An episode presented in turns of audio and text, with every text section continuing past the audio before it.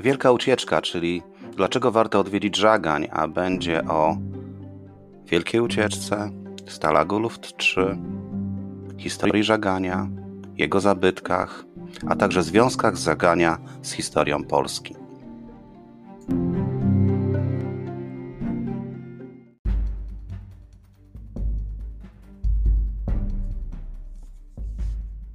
Ryszard Kapuściński powiedział kiedyś: Wszak istnieje coś takiego jak zarażenie podróżą i jest to rodzaj choroby, w gruncie rzeczy nieuleczalnej.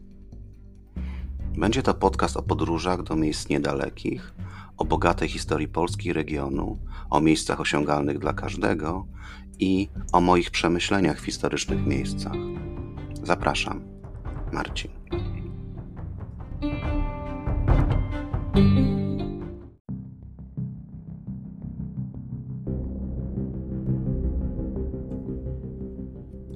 Tematem odcinka jest wielka ucieczka, więc warto powiedzieć, czym ona była. Jest zima roku 1942. Niemcy zakładają na Dolnym Śląsku obóz jeniecki dla schwytanych lotników alianckich, później zwanym Stalag Luft 3. Stalag podlegał dowództwu niemieckich sił powietrznych. Lokalizacja tego obozu pod kątem ucieczki była fatalna. Znajdował się w dość wyludnionej okolicy, około 600 km od neutralnej Szwajcarii i 300 km od wybrzeża Bałtyku. Piaszczysty, sosnowy las, podwójne ogrodzenie, system mikrofonów miał uniemożliwić budowę jakichkolwiek podkopów. Tutaj należy wspomnieć, że lotnicy a szczególnie lotnicy alianccy, cieszyli się osobistymi względami Geringa, który przecież sam był pilotem i asem lotnictwa z I wojny światowej. Gdyby nie opieka Luftwaffe, tylko innych służb Wehrmachtu, najprawdopodobniej do bezczelnych prób ucieczek by nie dochodziło. Te szczególne względy Geringa umożliwiały również dość częste kontakty jeńców z Czerwonym Krzyżem, który to przemycał narzędzia niezbędne do budowy tunelu. W obozie znalazła się elita alianckich armii oraz najbardziej pomysłowi ucieczkowicze, jacy trafiali do niemieckiej niewoli. Ci, którzy tam trafili, mieli na, na swoim koncie już dwie, nawet trzy ucieczki. Początkowo byli to tylko Brytyjczycy, jednak z czasem do, doszły do nich e, e osoby z USA, Australii, RPA czy Kanady. W szczytowym okresie w obozie przetrzymywano około 10 tysięcy jeńców.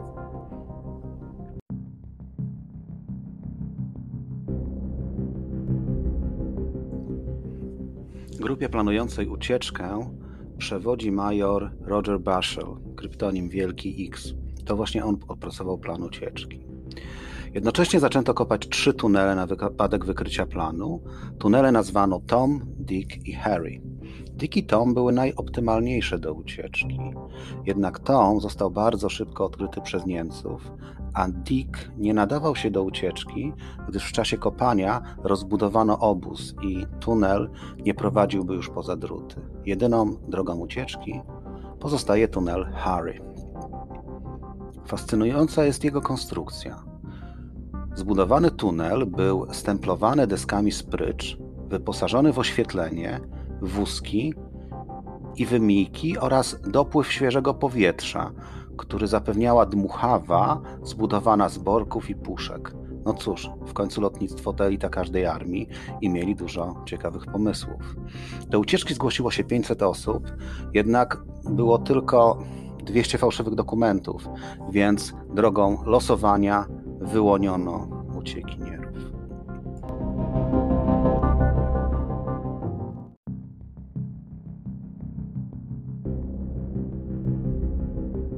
W nocy z 24 na 25 marca 1944 roku rozpoczyna się ucieczka.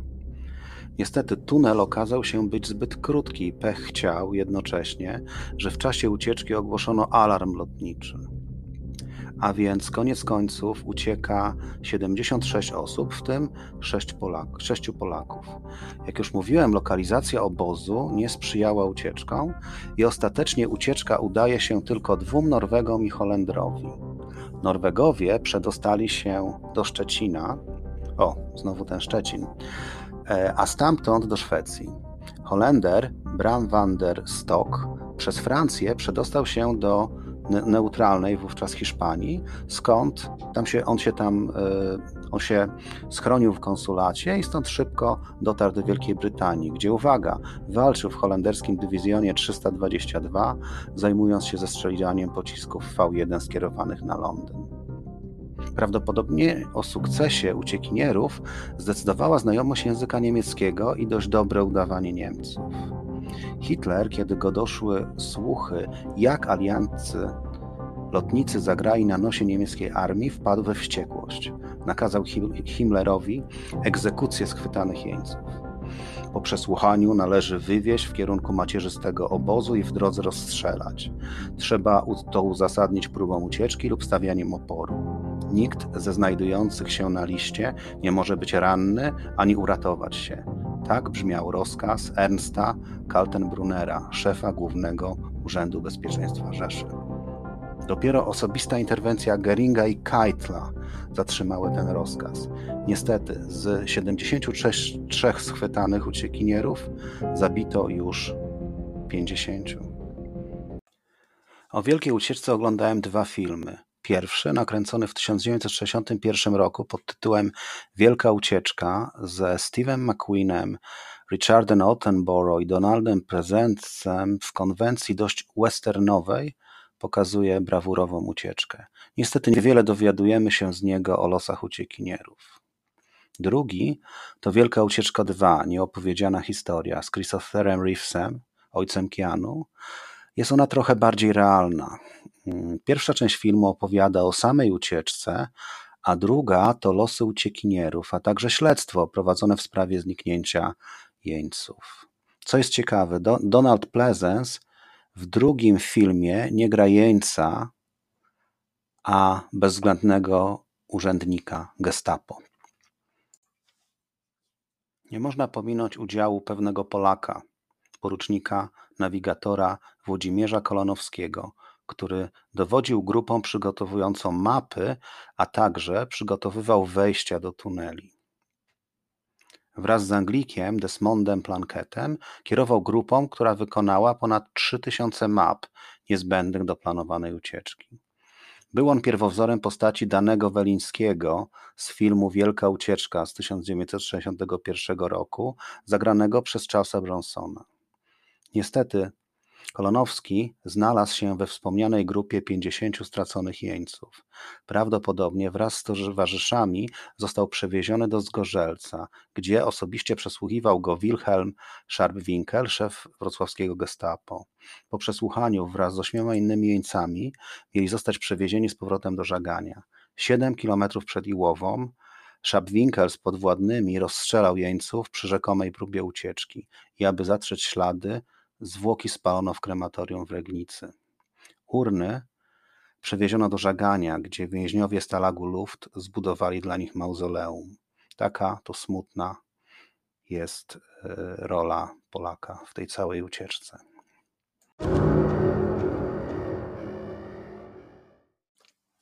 Historia Żagania jest ciekawa. Do Żagania trafiłem za sprawą Joanitów i Templariuszy, gdyż po ostatnim obiekcie w Chwarszczanach moją podróż szlakiem Joanitów i Templariuszy zamieniłem w szlak śląsko-łużycki.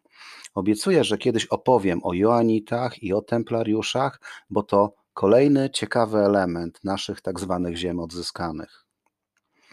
Tych, którzy szukają śladów polskości tych ziem, na pewno rozczaruje. Jest tu pewna historia piastów, e, niestety szybko zmięczonych, ponieważ książęta śląscy przejęli mowę niemiecką i w zasadzie to był ich język, e, którym się posługiwali. Potem książęta śląscy złożyli hołd królowi czeskiemu i to było w czasach trudnych e, dla Władysława Wokietka, który toczył kolejne wojny, bądź to z Brandenburgią, bądź to z zakonem krzyżackim, bądź to wojny domowe wewnętrzne o władzę. W tym czasie książęta śląscy składają hołdy lenne po kolei królowi czeskiemu, no, ale o tym za chwilę. Są to, albo były to ziemie zamieszkiwane przez słowiańskie plemiona. Istnieje również legenda, i tutaj będzie legenda o powstaniu Żagania, że Żagań został założony przez księżniczkę krakowską Żagannę, córkę Wandy, a wnuczkę króla Kraka. Po śmierci Wandy, co to nie chciała Niemca, w Krakowie zapanowało bezkrólewie.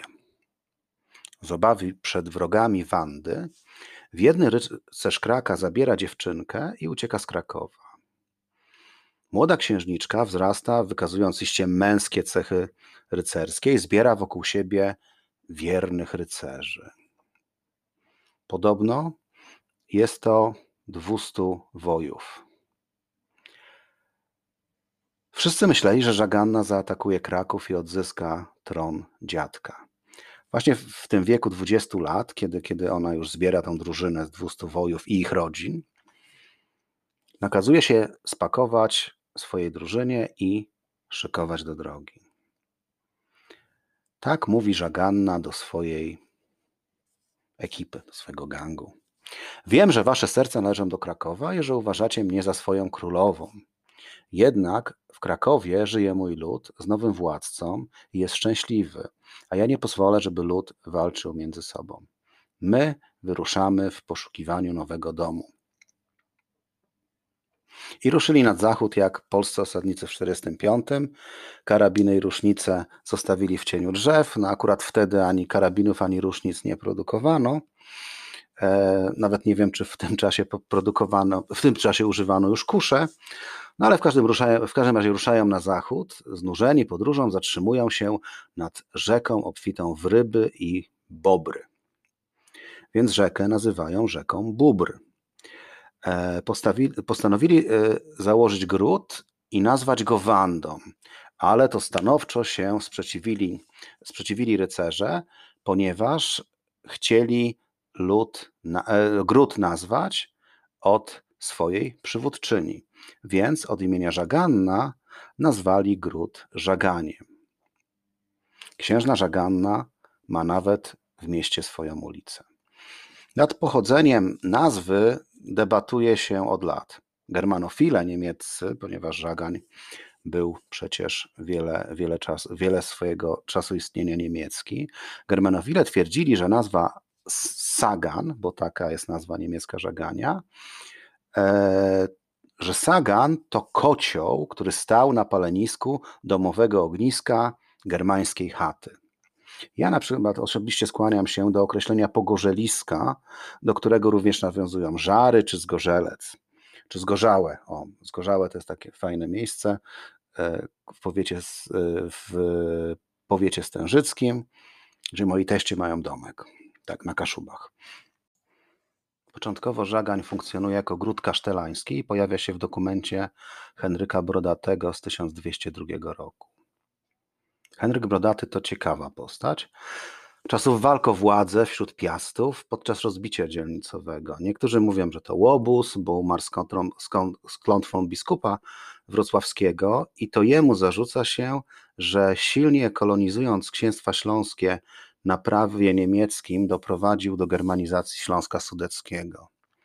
Ta kolonizacja obejmowała oczywiście głównie miasta, podczas gdy ludność wiejska pozostała słowiańskojęzyczna, czyli zniemszała się chyba wolniej. Faktem historycznym jest, że po zapanowaniu nad Wielkopolską był księciem najbliższym zjednoczenia Polski. Niestety najazd Mongołów trzy lata po jego śmierci uniemożliwił jego synowi Henrykowi Pobożnemu zjednoczenie państwa polskiego. I tutaj takie trochę political fiction. Pomyślcie, jak mogłaby wyglądać Polska, przez wieki posiadająca historyczny Śląsk i Łużyce. Niestety tak nie wyszło, ale wróćmy do żagania. Gród nad rzeką Bóbr funkcjonuje strzegąc przeprawy na szlaku, intratnym szlaku łączącym Wielkopolskę z Niemcami. Najprawdopodobniej znajduje się w pobliżu obecnej wsi Stary Żagań, co potwierdza zachowany tam romański kościół grunt przenosi się powoli w kierunku historycznego centrum żagania, dobrze się rozwijając, co powoduje, że książę Konrad I nadaje prawa miejskie. Nie wiemy, na jakim prawie te, ta lokacja miasta została dokonana.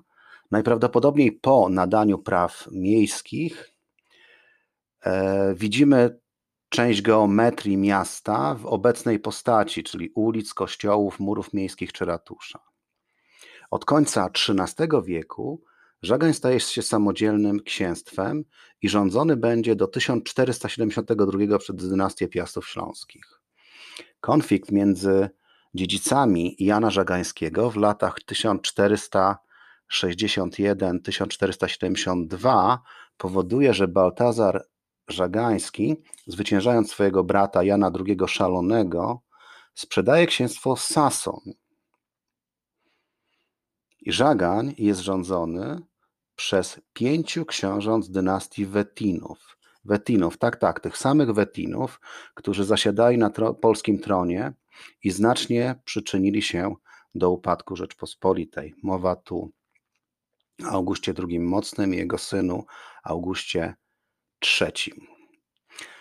Wettinowie przehandlowali księstwo żagańskie Ferdynandowi Habsburgowi za tereny czeskie w 1400, 1549 roku. Syn Ferdynanda, także Ferdynand, tylko drugi, sprzedaje księstwo Albrechtowi Wallensteinowi, arystokrację czeskiego pochodzenia, jednak ono znów wraca do Habsburgów, znów do Ferdynanda, tym razem trzeciego, który ustanawia księciem żagańskim Wacława Lobkowica. Właśnie tu ciekawe, Wacław Lobkowicz, Wacław Lobkowicz, czy to już był ród szlachecki, który pochodził z Polaków czy Czechów? Można, się od tym, można by się nad tym zastanowić. Po drodze miasto trawi kilka pożarów, jednak za pieniądze Habsburgów zostaje częściowo odbudowane. I znowu zmienia się książę panujący. Teraz jest rok 1785 i księstwo staje się własnością Piotra Birona, pochodzącego ze szlachty kurlandzkiej. Od razu mi się przypomina serial Nikodem Dyzma, gdzie to mówiono, że Dyzma wywodzi się ze szlachty kurlandzkiej, natomiast Piotr Biron naprawdę wywodził się ze szlachty kurlandzkiej. Biron rządzi, Bironowie, czy Bironi, rządzą żaganiem praktycznie do roku 1935, kiedy władze III Rzeszy znacjonalizowały pałac książęcy, a samego księcia, który był niechętny NSDAP, uznały za wroga państwa i pozbawiły obywatelstwa. W czasach napoleońskich i w czasie I wojny światowej narodziła się nowa, niechlubna żagańska tradycja. E, Żagań jest miejscem przetrzymywania jeńców wojennych. Mamy też tutaj wątek Polski, bo w 1919 roku przetrzymywano w Żaganiu powstańców śląskich i wielkopolskich. Obozy jenieckie w dużo gorszej formie funkcjonują również w czasie II wojny światowej.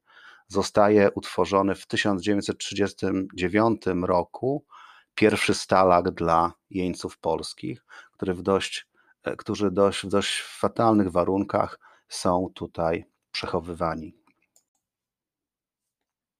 Jedną z ciekawostek jest to, że z żaganiem wiąże się historia Kazimierza Wielkiego, jednego, jednego z najwybitniejszych polskich władców. Do tego jest to władca dość nietuzinkowy, jeżeli chodzi o swoje kobiece podboje. Mianowicie e, Kazimierz Wielki, bigamicznie żonaty z Adelaidą i Krystyną Rokiczaną, poślubia trzecią żonę. Tak, trzecią żonę w tym samym czasie, Jadwigę Żagańską. I tak pisze o tym ślubie Paweł Jasienica w swojej książce Polska Piastów. Może się gorszyć kto chce. Trudno się jednak dziwić, że postać naprawdę niezwykła nie mieściła się też w powszednich ramkach. Nie wiadomo, kiedy rozszedł się Kazimierz z Krystyną i czy unieważniono ich stadło. W każdym razie w siedem lat później, 25 lutego 1363 roku, biskup poznański Jan Doliwa pobłogosławił we Wschowej nowy Związek Królewski. Tym razem z księżniczką śląską Jadwigą, córką Henryka, pana na żaganiu. Wszystko odbyło się w najściślejszej tajemnicy. Chyba słusznie, bo małżeństwo z żyjącą ciągle jeszcze nieszczęsną Adelaidą unieważnił papież dopiero w cztery lata później, jesienią 1367 roku. Jadwiga Żagańska urodziła trzy córki. Annę, zmarłą w dzieciństwie, Kunegundę oraz Jadwigę. Syna nadal nie było. Król Kazimierz cieszył się ciągle pełnią życia, ale dobiegał już sześćdziesiątki. Małżeństwo z księżniską śląską było postępkiem z natury czysto politycznej. Chodziło nie tylko o upragnionego następcę tronu, zrodzonego z odpowiednio dostojnej matki. Brana była również pod uwagę konieczność wzmocnienia pozycji Polski na Śląsku. Ojciec Jadwigi, Henryk Żagański, to wnuk owego Henryka III Głogowskiego, który miał ongi dziedziczyć po Henryku Probusie i Przemyśle II. Zniemczony potężnie władał Żaganiem i księstwem głogowskim. Ziemie jego z jednej strony dotykały Wielkopolski, z drugiej zaś posiadłości Bolka II Świdnickiego, siostrzeńca i sojusznika króla polskiego. W ten sposób, dzięki kombinacjom wzmocnionym nowym małżeństwem Kazimierza, tworzył się na Śląsku blok sprzymierzonych księstw. Na wypadek wojny z cesarzem mogła Polska liczyć na co najmniej ich życzliwą neutralność. Więc tak kombinował Kazimierz Wielki i to były być może jego ruchy w celu odzyskania Śląska. Jak wiemy, Śląska nie odzyskał.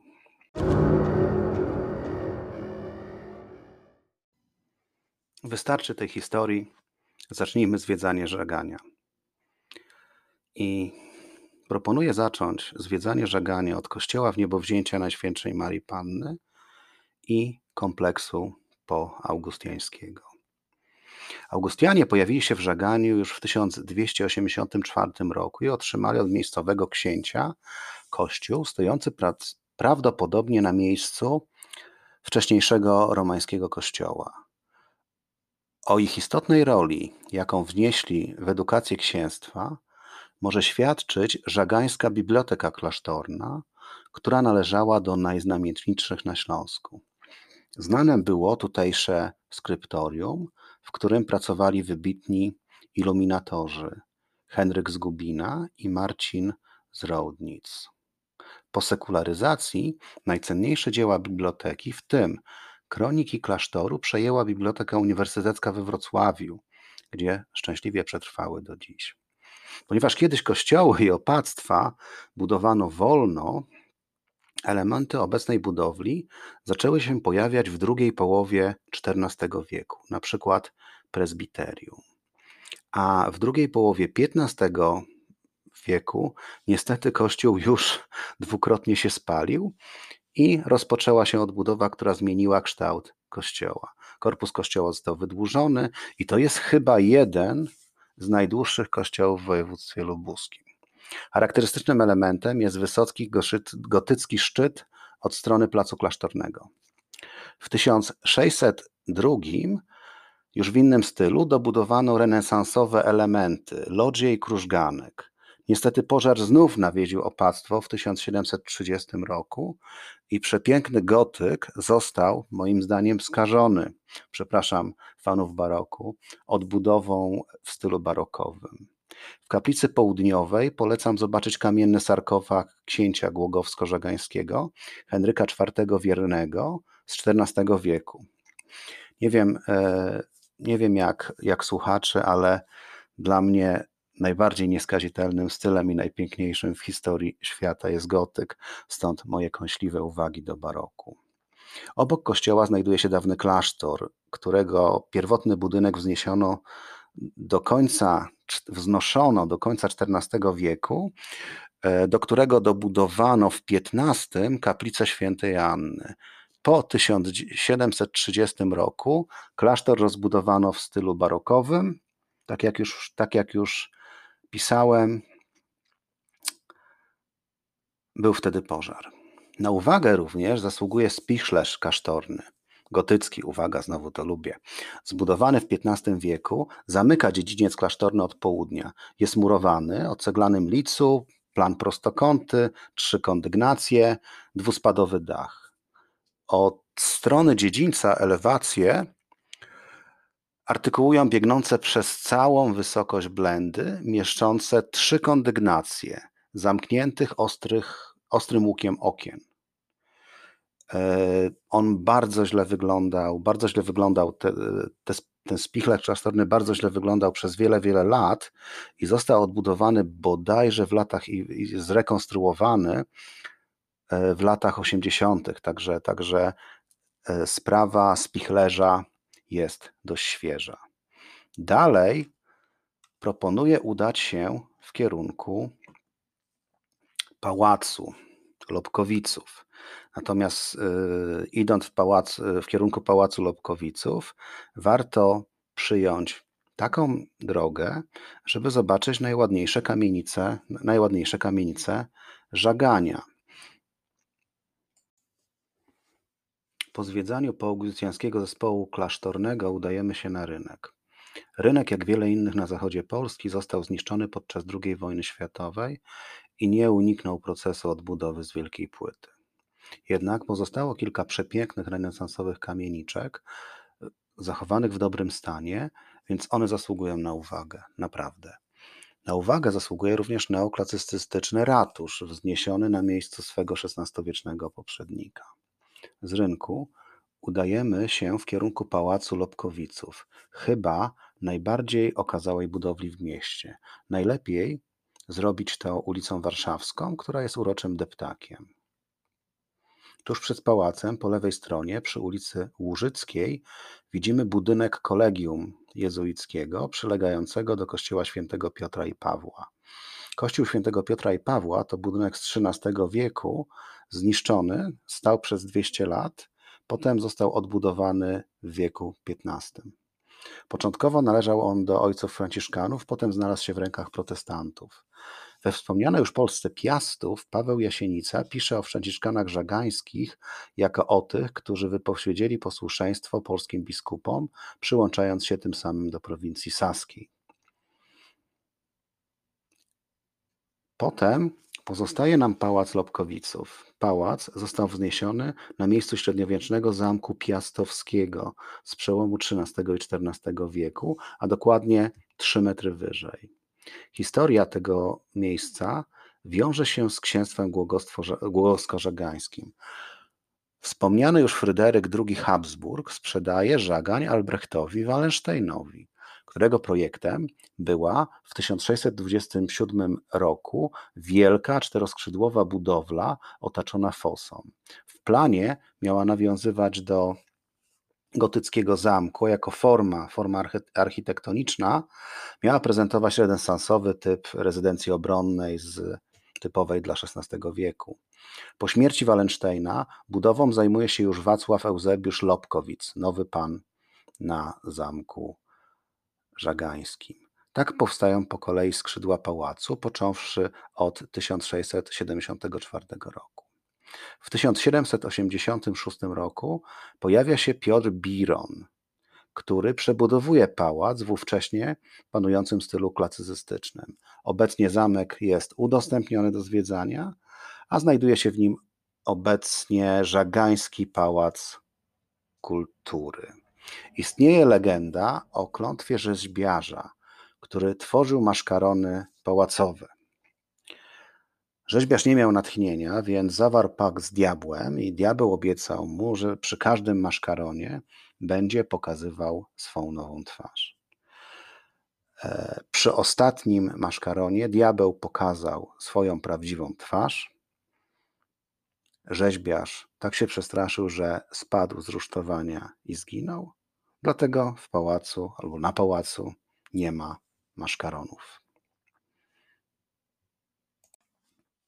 Co możemy zobaczyć poza historycznym centrum miasta?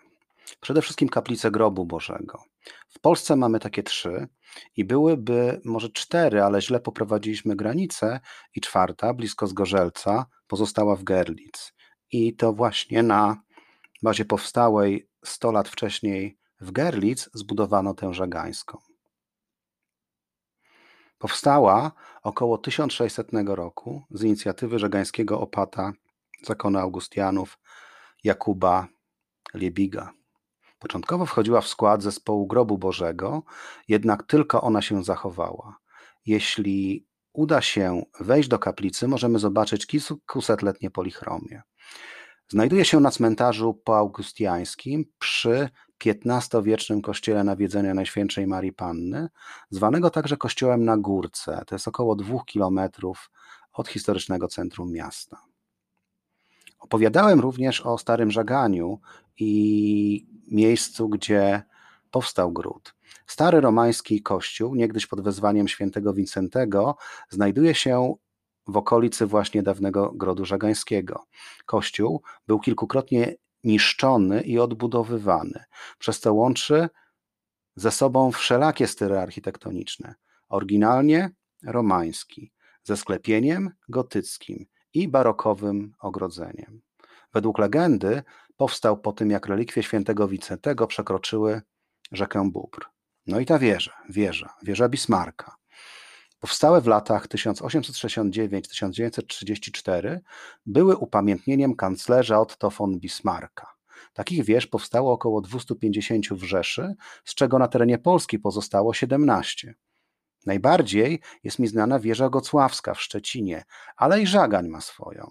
Może nie tak sławną, bo nie odbyła się tutaj czarna msza, ale warte zobaczenia są wszystkie wieże, dopóki się nie zawalą, bo rana ochrony pamięci walki męczeństwa sprzeciwiła się ich konserwacji.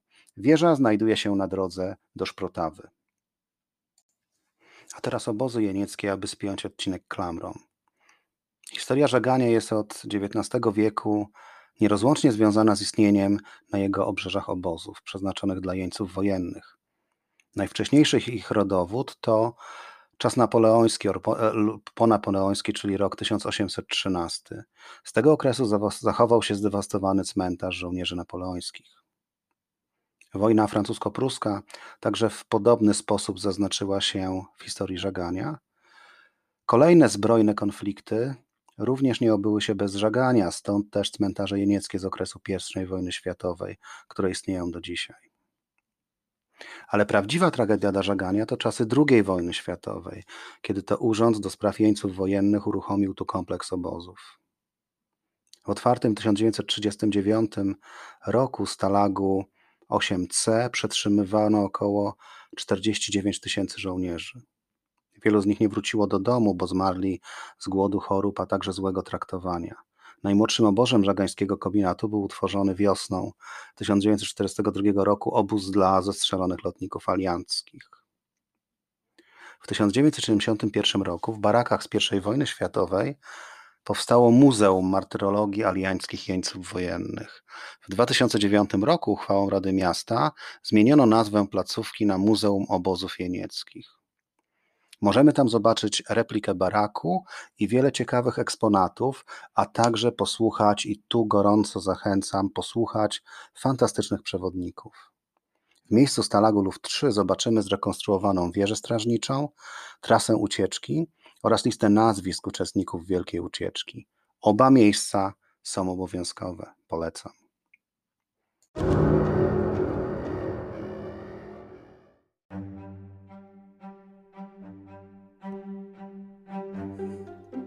Czas na małe podsumowanie. Dlaczego akurat wielka ucieczka? Dlaczego żagań? Muszę się przyznać, że to był bardzo śmieszny splot zdarzeń. Kilka dni temu odebrałem e-mail nadany z konta sława.bieńczycka.polskieradio.pl o treści. Dzień dobry, dziękujemy za zgłoszenie na turystyczną listę przebojów.pl. Prosimy o przesłanie numeru telefonu z poważaniem Sława Bieńczycka. Pomyślałem sobie, że nawet jeśli to phishing, to numer telefonu mogę podać, to nie? No i pani z lata z radiem zadzwoniła do mnie, prosząc, żebym opowiedział o Stalagu Luft 3. Niestety, dwie minuty na antenie to za krótka odpowiedź, mimo że powiedzieliśmy bardzo wiele. I tak się stałem posiadaczem bociana z lata z radiem, który planuje dać mojej siostrzenicy. I tak nagrałem ten podcast. Mam nadzieję, że nie nudziłem Was żaganiem, bo naprawdę warto go odwiedzić.